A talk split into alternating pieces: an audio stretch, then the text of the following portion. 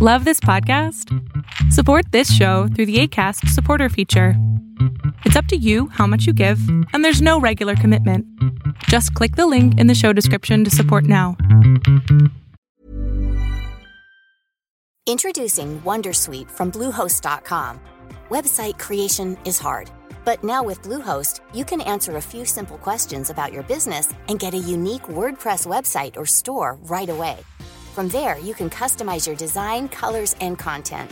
And Bluehost automatically helps you get found in search engines like Google and Bing. From step-by-step guidance to suggested plugins, Bluehost makes WordPress wonderful for everyone. Go to bluehost.com/wondersuite.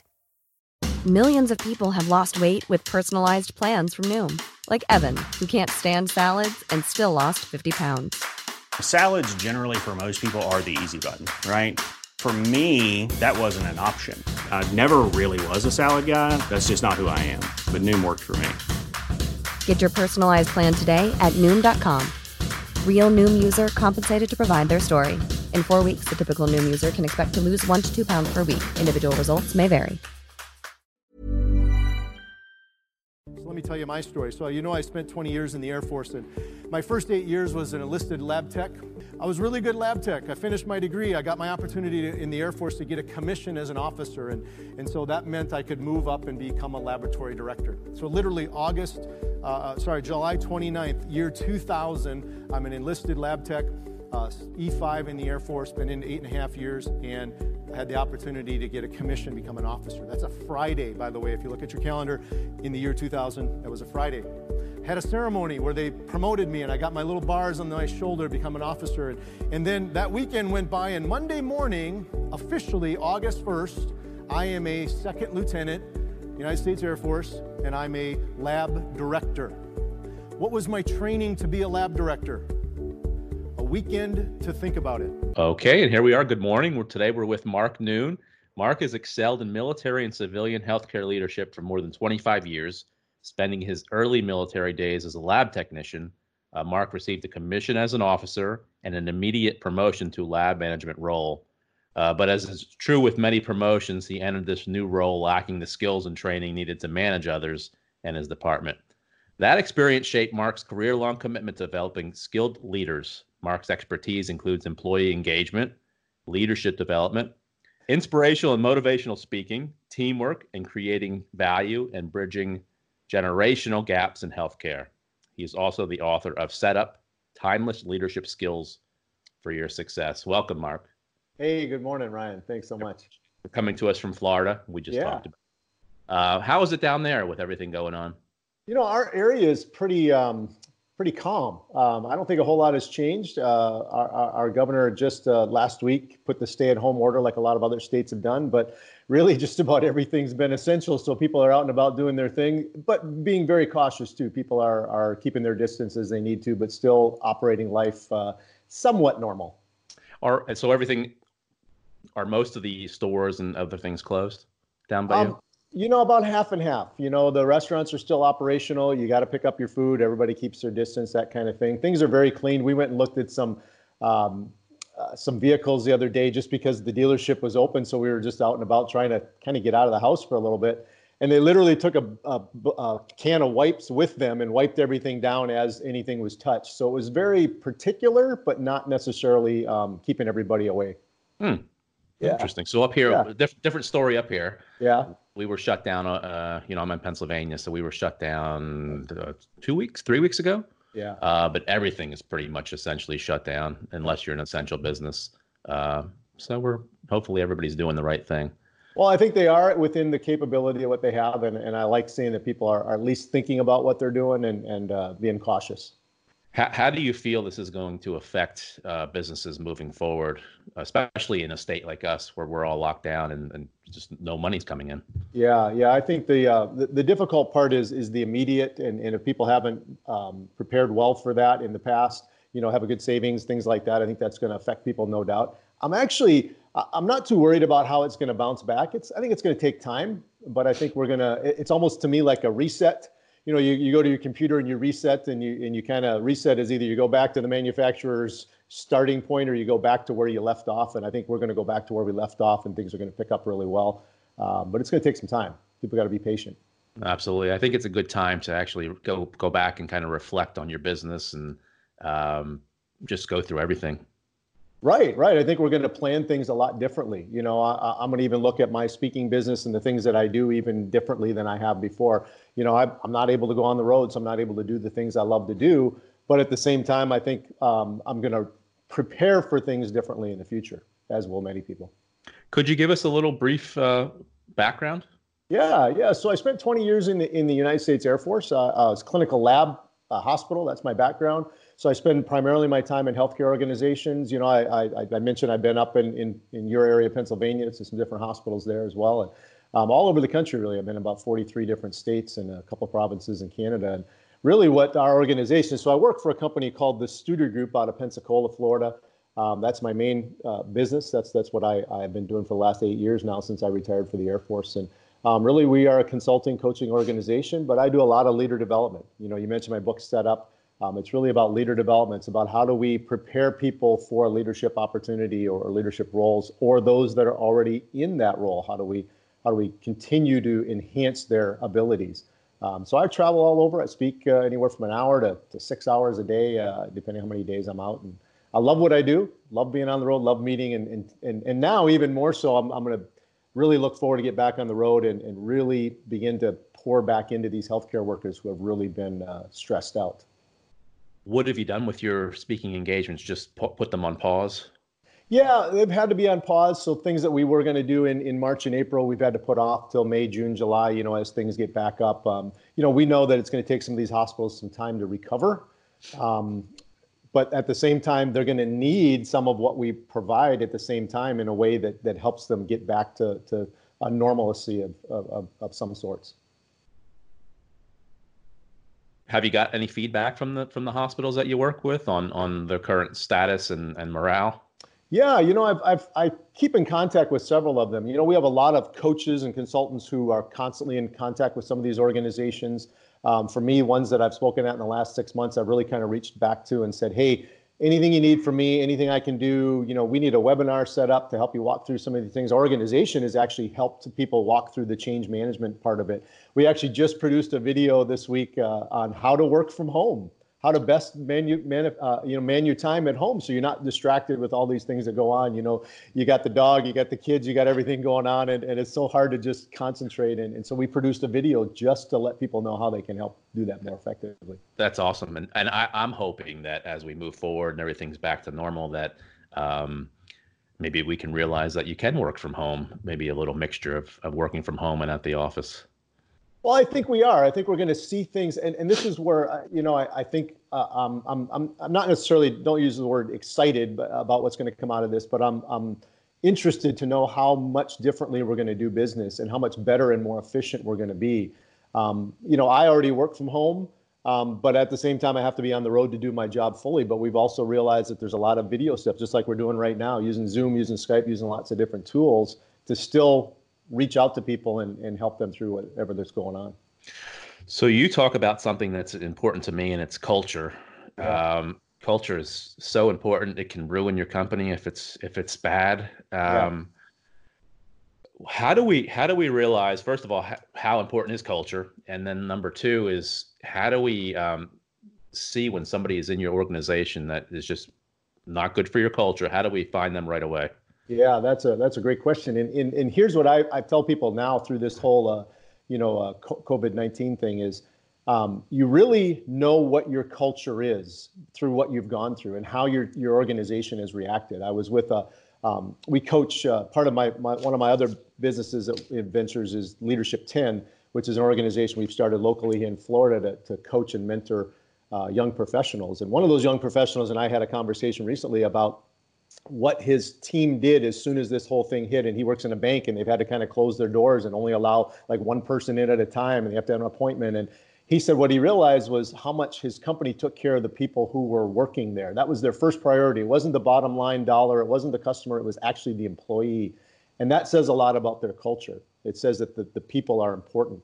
So I think the identifying part of a culture is really found through that crisis or through things that happen. Now, you can talk about your values of an organization, which are kind of the foundation of your culture, But if you don't live that out every day, if the values are things that the sign that hangs on the walls and sort of doesn't walk in the halls kind of thing, that tells a big difference. For me, culture is about the setting. I call it the setting. It's the environment that we've created. What have we put in place so that people know this is our culture?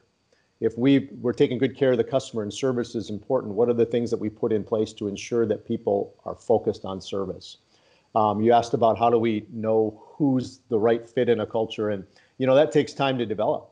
I used to work with organizations who, they say this is what our culture is, and it's what they want their culture to be, but they haven't quite got there. So you've got to develop that culture and then begin to hire people who fit that culture really, really well.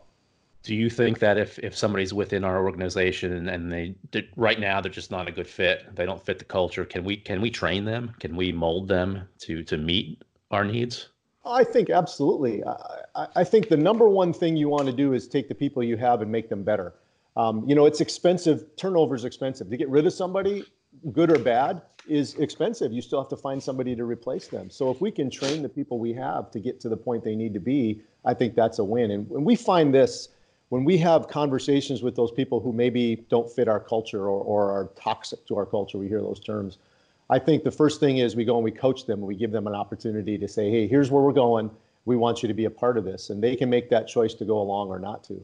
And then it usually, statistically, 50-50. 50% want to go with you and 50% are against it. And those are the 50% that we have to work with and say, okay, either we're going to do it or you need to find another place to be. For my company, I own a painting company, and usually our busiest times in the summer, it gets a little crazy. There's never enough help. And in times like this, the convenience stores up here don't have enough help. Everybody's trying to find somebody who just wants to work. In those times of craziness, can you bend that culture a little bit just to keep everything going? I always say this, I never fault any leader, any company owner, CEO, whoever, from making a decision that they need somebody in order to fulfill the needs of the customer or the needs of the people. I never would fault them. I'd have never criticized them. It's a tough decision to make. I think the right decision to make is to have the right people there, no matter what that does to the business or what it does to the organization. I think having the right person, I've said this before, and we work with hospitals. If you've got let's say a doctor who's an orthopedic surgeon, let's say, is an example, who brings in a lot of revenue to a hospital, a great need in a community because you've got a lot of elderly population maybe that need hips and knees, and you've got lots of sports going on in an area or a university where you've got lots of athletes who have injuries. Having that person as part of your organization is essential to your business. But at the same time, are you losing other people around the organization because that person doesn't fit the culture? So your costs that you're gaining, you're losing by losing all these good people who are surrounding you. So I don't fault any leader for making that decision, but I think the right thing to do is to find the right people or get rid of the wrong people. That's a good point. Yeah. And something we've lived here. Yeah. You get so desperate in those desperate times when you're so busy that you just bring in anybody, and it never works. Unless you've got a really strong culture to begin with, and you bring in somebody like that who has no choice but to fit into your culture, otherwise they're not going to feel at home or in place. But that's a rare organization, I think, that has it. What in your mind makes a good leader or a great leader? What's the difference? There's so many answers to that question. Probably that's a wide open. I mean, there's so many versions of that. For me, it's about the relationship that they have with the people they work with. I teach this, and it's in my book, and it's articles I've read. Harvard Business Review did an article about 4 or 5 years ago where they said these are the elements of a great leader, and number one is somebody who has a regular conversation with their employees, and we call it rounding in our business at Studer Group. We have a regular monthly conversation with that employee, talking about good things that are happening, talking about making sure they have everything they need to do their job. Number two is having a daily or at least a weekly, just a general conversation, just a, hey, how's it going? Tell me how your weekend was, that kind of thing. The third one in there is ensuring that we get back to people as quick as possible. And typically it's 24 hours. Honestly, that's what the statistics say is 24 hours. If you send me a message and I'm your boss and I don't get back to you in 24 or at least 48 hours, what's the first thing that pops in your mind? Oh, Mark's ignoring me. I'm not important. I'm not valuable, you know? And then the fourth thing, and this is really important for our Generation Y, millennials, and Generation Z that's coming up behind them, is expectations. We've got to set what the expectations are for the job. It's so important for everybody, but especially for that 35 years old and younger age group, which is typically the millennial and Generation Z. So those are the four things that I find are the most essential elements of being a great leader. How do we notice somebody who can be cultivated as a leader in our company? I think number one is their willingness to be coached or to listen, that they don't come in thinking they have all the answers. It's interesting that we've coached in this organization I have locally, we've coached some young professionals anywhere from the ages of 23 all the way up to 45. And that's a broad range. And one of the things that we were most concerned with some of the younger age folks is their willingness to learn and to grow. I think as we mature, we realize how much we don't know and we're more willing to listen. But that age category, that's kind of my children's age or mid-20s, that's where I go, okay, are they willing to listen, number one? Are they willing to be coached? And I think that's the ones you say, okay, I can work with that person. Mm. I think in a lot of people's minds, everybody always thinks that everybody wants to be in charge, that's always the top of the goal for everybody, but that's not really true. Is it okay not to want to be the leader? And yeah, I think so. There's this career progression that people have, and what I love about career progression that we can do differently is we can make multiple tracks that people can go on a career progression. I saw this happen in the military when I was about halfway through my military career. It used to be that in order to get promoted, you had to follow the commander track. You had to be like a commander at some point in order to get promoted. And they realized that, there's a lot of people that just enjoy doing their profession, doctors and nurses and dentists, because, I was in a hospital, who loved doing that, but yet they couldn't get promoted unless they got out of their specialty and moved up to a command role. And the Air Force said, you know what, that's not fair. So let's make two career tracks. You can become really good at your job as a colonel or as a dentist and become a colonel, or you can become a commander dentist and still become a colonel. So it was that. And I think that's where organizations need to allow people a different career track. It doesn't always mean you have to be the supervisor or the manager or the director and move your way up. And what we found is when we promote too quickly, some of those people don't want to be that leader. Yeah. And it pushes them right out of the company. Right. Not only do they not want to be it, or the ones who have been there a long time love what they're doing and don't necessarily want to be the manager or the director. Yet we say, okay, Ryan, you've been here the longest, you have the most experience, you need to be the leader. And although that may be true and you might be very capable of it, doesn't necessarily mean you want to. And I've told people who have been in a leadership role, you know what, if you're not willing to move forward and continue that leadership role and go the way the company is going, there's nothing wrong with stepping back into a previous role and say, I'm good just doing this job every day because I love it and I'm going to continue to be good at it. Mark, what have you done when you've gone into a company and you found out that the actual leader is the issue with culture and issues? How do you address that and change that? Yeah, everybody wants to blame the boss, and sometimes it is the boss who is the problem. Sometimes it is the CEO or the top executive leaders. And when we work with an organization, it's always the executive leadership team first. We always spend time with them because I think that's important. And if they're not willing to move forward and do the things that we know are the right things to do, then we know we're not going to be very successful. And I've worked with some of those. It's the CEO says, okay, Mark, we want you to come in and consult and coach with us, but take care of my people, I'm going to be over here doing my own thing. That doesn't work. So I have to have a conversation with that leader and say, hey, this is the only way this is going to work. And sometimes they say yes and sometimes they don't. Now, that doesn't mean I'm not going to continue to help the organization, but I know what the results are going to end up being. I think the other thing is helping them to be self-aware. One of the very first things we teach in any leadership course is self-awareness. Do you know yourself well enough to know what your strengths are? And where you need some help and some opportunities. And if we don't start there, I don't think we're going to get very far with most leaders. Do you get any pushback when people know that you're coming in to kind of reformulate some things? Oh, yeah. Yeah, one, it's the people who we've always done it this way. It works for us, and we don't have, it's like if it's not broke, don't fix it. And we know that we use this example that if you're not getting better faster than the other guy's getting better, you're actually getting worse. If you think a company like yours, a painting company, right? So if you're not continually improving the way you paint, the people that you have, somebody else is going to do that, and they're going to be the ones who are going to move on. And even though you've stayed status quo, which might be 90% success, 90%, they're moving to 92 and 95 and 98. And all of a sudden everybody's going, well, they're higher rated than yours is. I'm going to go with that company instead of yours, even though you're good, you're really good, right? That's the frustrating thing, I think, is we get to 90% satisfaction of our customers and we say, wow, we've arrived. Well, as soon as we start, leveling out, everybody else is going to move on. Absolutely. Yeah. So you told me you've been all across the country, obviously, in different countries. Yeah. What are the differences in the different types of leadership skills and styles that you've seen?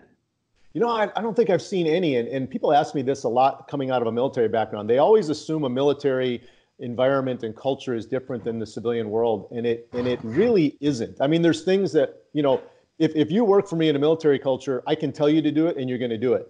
In a civilian world, I've got to kind of convince you to do it to get you to do it because, it's not necessarily that I can fire you in the civilian world, but I can't fire you in the military world or vice versa. But there's very much similarities, I think, and leaders are leaders in all environments. And I work primarily with healthcare, but I also work with a lot of other industries along the way too. And to me, they're all the same. People are people. The people inside the military world are looking for the same things that people outside the military world are. I've watching the TV the last couple of weeks. We've had some of the military leaders on television talking about some of the things and the operations they're doing, and I love it. I love the kind of that command, and we're going to do this, and we're going to take care of business.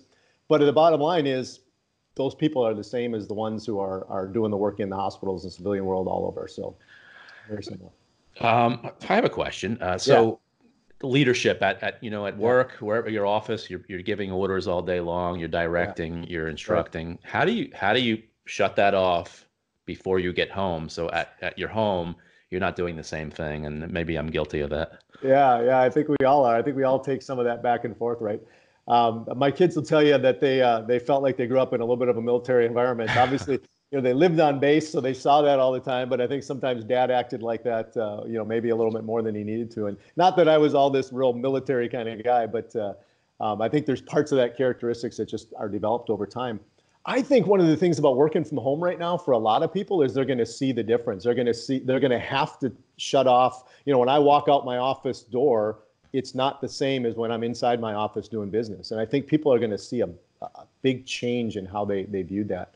I think the other thing is having a conversation with your family, with your spouse, whoever, to say, okay, let me know when I'm bringing too much work home or when work starts to affect what's going on at home, and have that honest conversation. I tell my kids all the time, and they're older now, they're in their 20s, so they see things that they go, Dad, that isn't right. I need them to let me know that that's not right. And not from a way of saying, trying to find things that are wrong. It's just me saying, because they're adults now, you know what? I want to be a better father and someday a grandfather. And here's the things I need to change about myself. It's tough. I mean, I do find myself at home kind of dictating where everything should, just as I do at work. Right. I've had my kids tell me over the years, "Hey, Dad, you're not at the office." Like, "Oh yeah, I forgot." Communication is key in anything, in your relationship at work. Do the companies you work with have an open door policy on communication, or is it more regimented? Yeah, that's open door policy is one of those things I talk about a lot. When I talked about those four elements of great leaders from that Harvard Business Review article, it was all about communication. Those four things. Communication and open door policies are really great because they allow you access to your boss. The problem with the open door policy is, when's the last time somebody came to your door, open door, and said all the great things that are happening in your department or your organization? That never happens, right? It's always, hey, you got a minute? I got to talk about blah, blah, blah, whatever's going wrong, or this person who's not doing what they need to do. And so open door policies become this open door to complain, communicate, the negative things. And that's okay. I mean, we need to have that opportunity. But where I look at the proactive part of communication is, do I go outside my office and I go to Ryan's area and I say, hey, Ryan, let's have a conversation. Tell me the best thing that's happened in the last couple of weeks here in the department. When's the last time somebody asked you that kind of question, right? And so we don't think that way. And then we even push it further. And we say after that, I say, Ryan, who's working really hard? Who's doing the extra, going the extra in our business? Tell me about that person and what you really appreciate about them. So we're looking for recognition. We're looking for communication that is very positive. And then we make that public. We say, hey, I want to let you know, Ryan was mentioning so-and-so doing this and what an impact it had. And maybe we send them a thank you note, or maybe we publicize it in a newsletter, or we have a huddle, a big meeting with the team, and we say, hey, here's the good things that are going on. And when people start to see that, you get a lot of less of that open door communication complaint type of element. How do you redirect that everybody has that one person, or maybe they have 10 people who are just negative all the time, and every time you see them, it's a complaint, or they need something else, or they don't have enough, or the equipment's not good enough. Yeah. How do you deal with that person? Well, again, that takes time. You know, most cultural changes, they say statistically take 6 to 8 years in a large organization. So that's a long time. And people hear that and they go, oh, well, is it even worth it? Well, it certainly is. But number one is changing the way that you ask the questions about things. So going for that positive interaction, looking for what's working well, getting that negative person to say, okay, I understand that we got some situations and we're going to work on those and things are going to get better.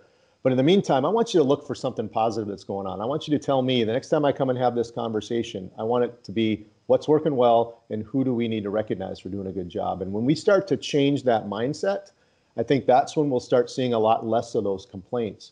Plus, if I'm asking you, if I'm going proactively to you and saying, hey, Ryan, you have all the tools and equipment to do your job. And you say, well, no, I really need this new paint sprayer or something, whatever.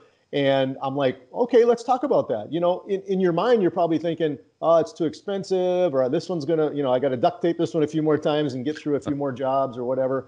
But in reality, it might not be that big a deal. And so when you present it to me and I go, well, let's see what we can do. And then we go and we investigate, and all of a sudden we get that tool or we get that new piece of equipment. And you're like, wow, well, I asked Mark for something. He at least tries to get it. And hey, if we don't get it, we can't get it. It's too expensive. It doesn't fit our needs. We'd only use it on one job, but we'd never use it on other jobs. Well, here's the reason why we can't do that. And coming back, and that's where we come back to people and we say, you know what, great idea, maybe for the future, but here's why we can't now.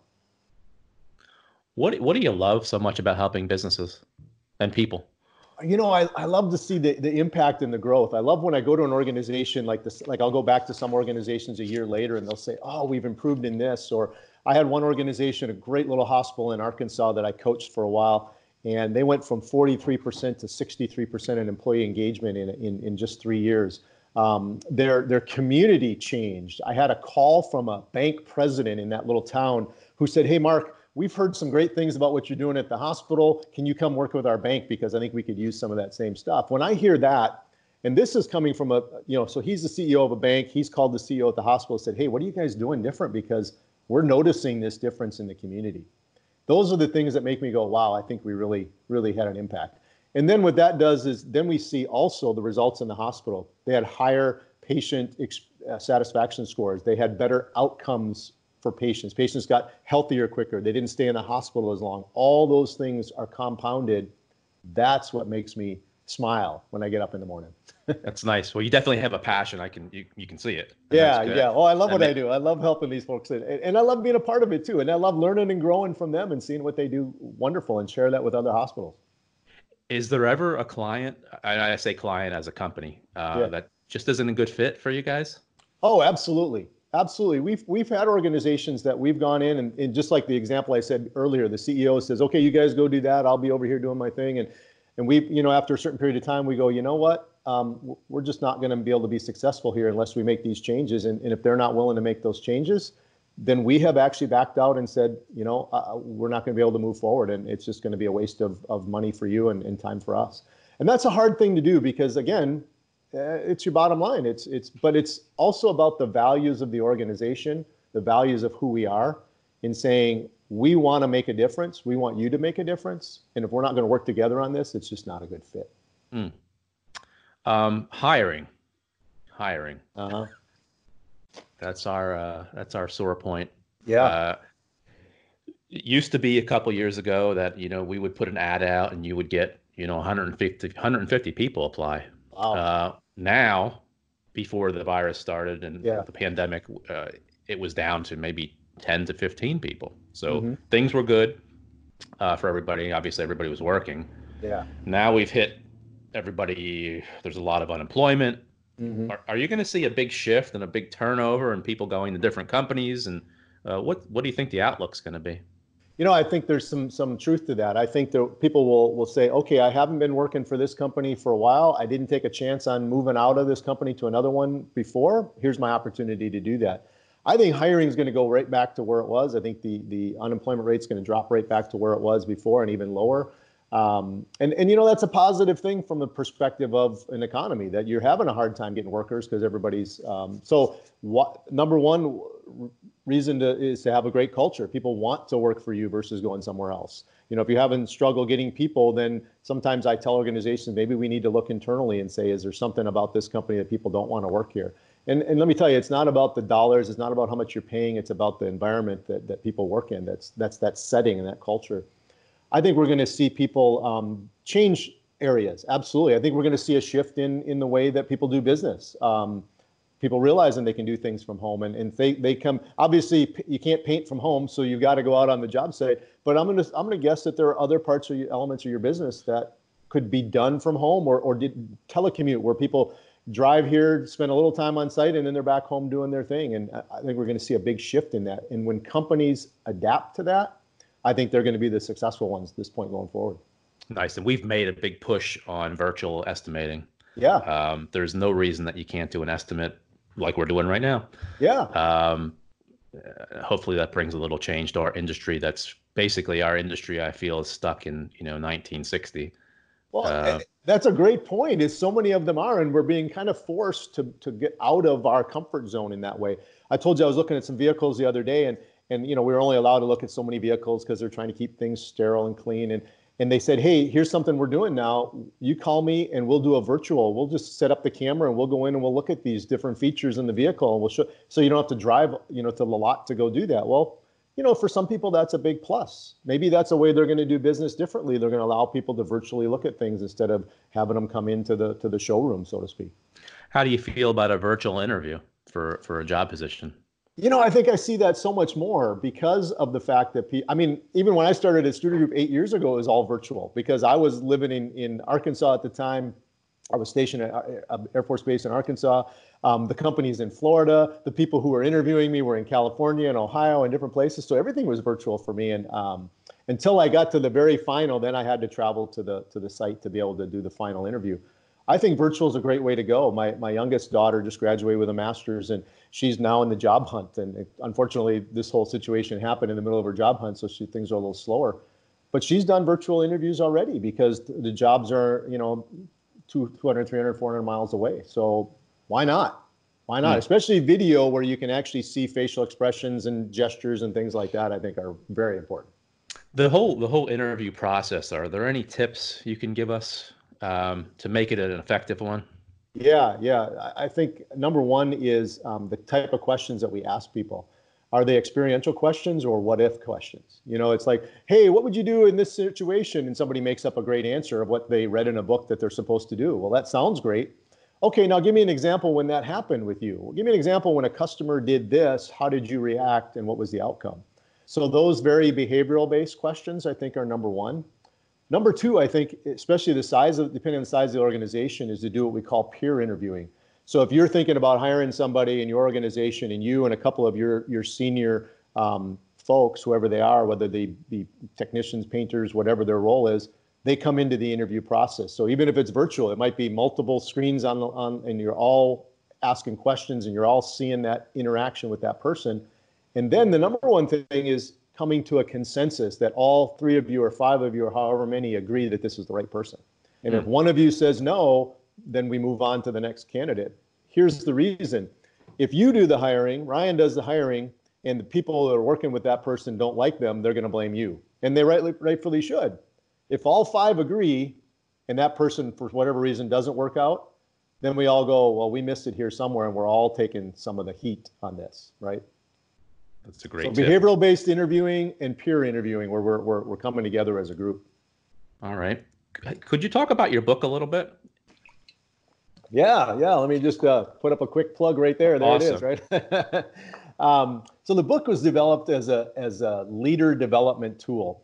And you read this in my bio a little bit, when I became an officer in the Air Force, which means I moved into a leadership role. So I'm a clinical lab tech. That's what I did. I did all the day-to-day work in a lab, and I finished my undergraduate degree, and the Air Force gave me this opportunity to become a lab director.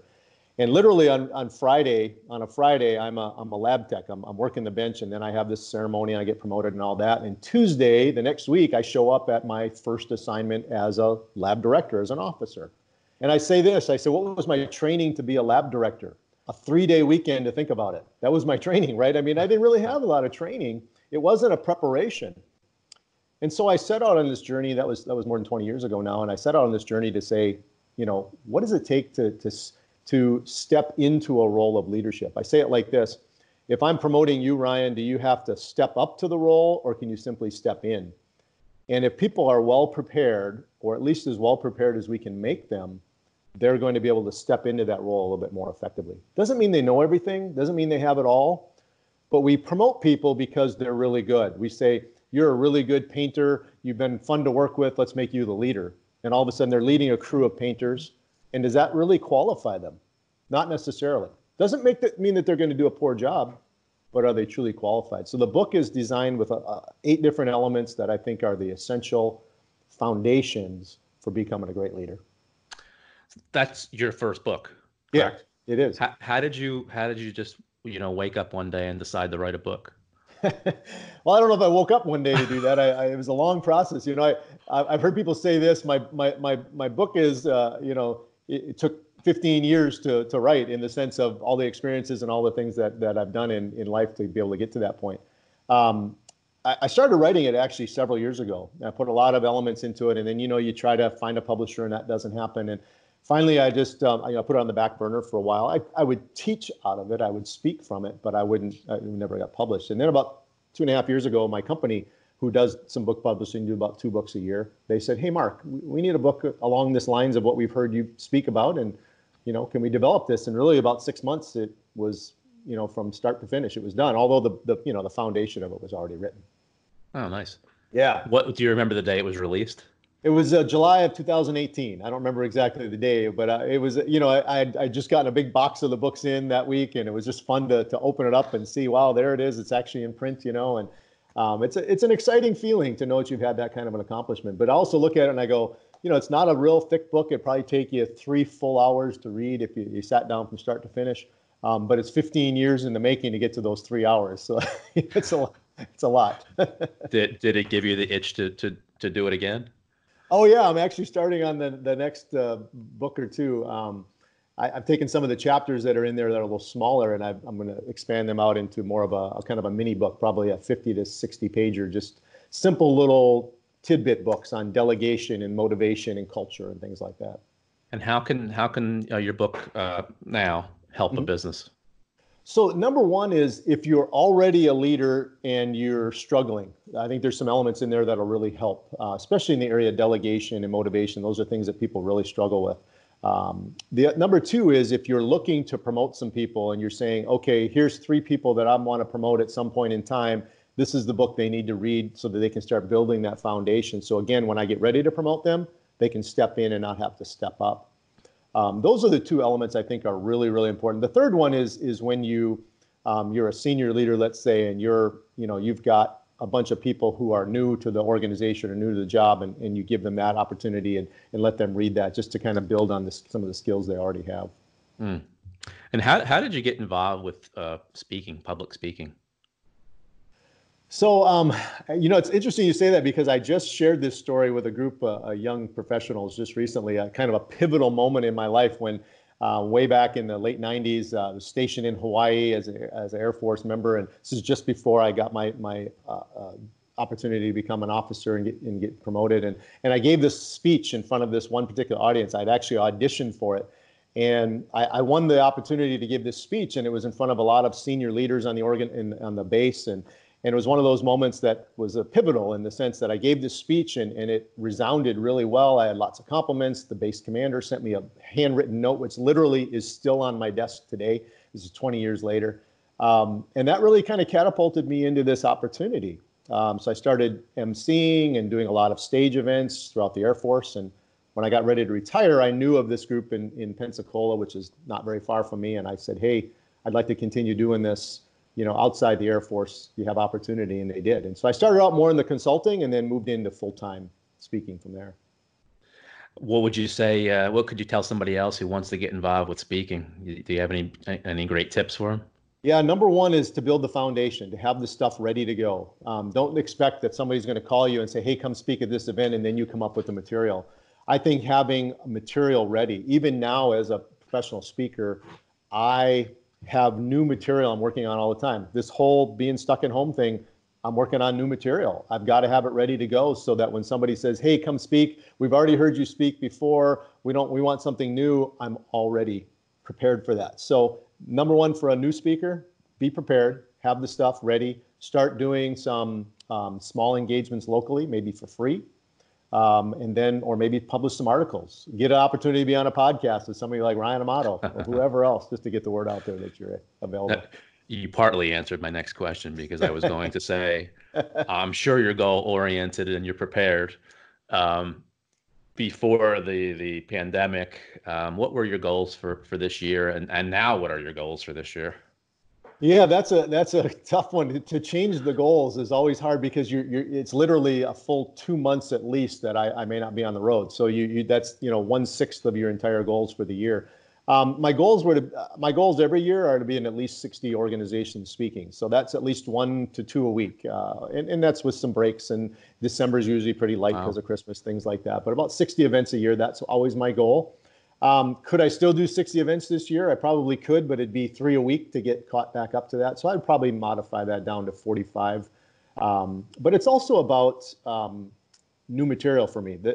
I really do need new stuff. So my goals have shifted to doing more new stuff so that I'm better prepared to expand my audience even into 2021.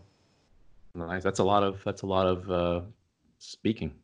It is, but I love it, and sometimes that's an hour and sometimes that's an all day. I did an event in Michigan last summer where I spent 9 days, not in a row, but 9 days at one organization doing all day speaking. So that's 9 events, but it equals out to about 40 events if you did it 1 hour at a time, throughout different organizations. So it's a lot, but I love it. I absolutely love what I do, so it doesn't bother me at all. Mm. Mark, what are you great at? What would you say you're great at? I think I'm good at groups of people. A group of people in front of me is where I really connect to an audience. I really focus on connecting to the audience well. To make sure that they feel like I'm in the audience. So if I've got, like I told you, I was at one of the hospitals up there in Bethlehem area, your area, PA, and there was probably about 250 people in that audience. And I get off the stage, I get out to the tables, I start to use people's names, I start to connect them into my stories. I think that's what I do really well, is connect people to what the subject is and make them feel like they're in the story that I'm telling, so they feel like they learn and they grow more. Is there something you want to be better at? Yeah, honestly, for me, one-on-one conversations is where I struggle. As a speaker, I get up on a stage and I can do it all, right? I can use every gift and every talent. I get one-on-one or a couple people in a room and it's, I don't have that same sense of ability to connect to people. And it's just an area that I work on and I get better at. And, you'd think it would go the opposite way, but when, some people are really good at that one-on-one, and you put them on a stage and they freeze, and I'm totally opposite. Oh, I don't get that from you. I was thinking in my head that this is the most direct and functional, if that's the word, interview I've ever done. It's only 40 minutes, and you've answered every question. And well, thanks for that. And maybe my working at it, getting better at it is good, but maybe I'm thinking there's a broader audience here behind you. That's what I'm looking at. I don't know what it is, but thank you for that. I appreciate it. Sure. What could you tell a business owner right now, a small business owner? Obviously we're struggling, mm-hmm. Can't work. It's going to change. It's going to turn over and it's going to go back to normal. But what do you tell them now? Yeah. I think number one is just be patient. It is absolutely, I believe 100%, it is going to turn around, and it is going to be what I call not back to normal, because I don't want to go back to normal. I want to go back to super normal. I want to be better than it was before. I want businesses to operate more effectively. I want them to engage their people more effectively. I think now's the time, because maybe they have lost some people, is to look at hiring the very best people they can find. And if they're the person looking for a job, if that person out there is listening is looking for a job, they need to be the best person they can be, to know the organization they're trying to get hired to and know that they're a good fit for it. Awesome. Well, Mark, I appreciate it. You are awesome. Yeah, thanks, Ryan. My pleasure to be here. I think it'll definitely help out businesses and people and anybody looking for a job or want to make a change. It's all appreciated. Good. My pleasure. My pleasure. Anytime I can be a part of an organization out there helping, I'm glad to do it. So mark.noon, studergroup.com if you want to get a hold of me. And I don't know if that stuff will probably be on your website as well, but I'm happy to come help. Absolutely. We'll throw all your links up and let them know where they can find the book. And I wish you luck and everything. Thanks, Ryan. Thanks so much. Have a great week. All right, buddy. Take care. Hey, everybody. Thanks for listening to my podcast. If you're looking for social media content for your contracting business, painting contractors, carpenters, electricians, any type of contractor, please check us out on Instagram at Amato Media, or check us out on LinkedIn. We can definitely help you all out. So have a great day.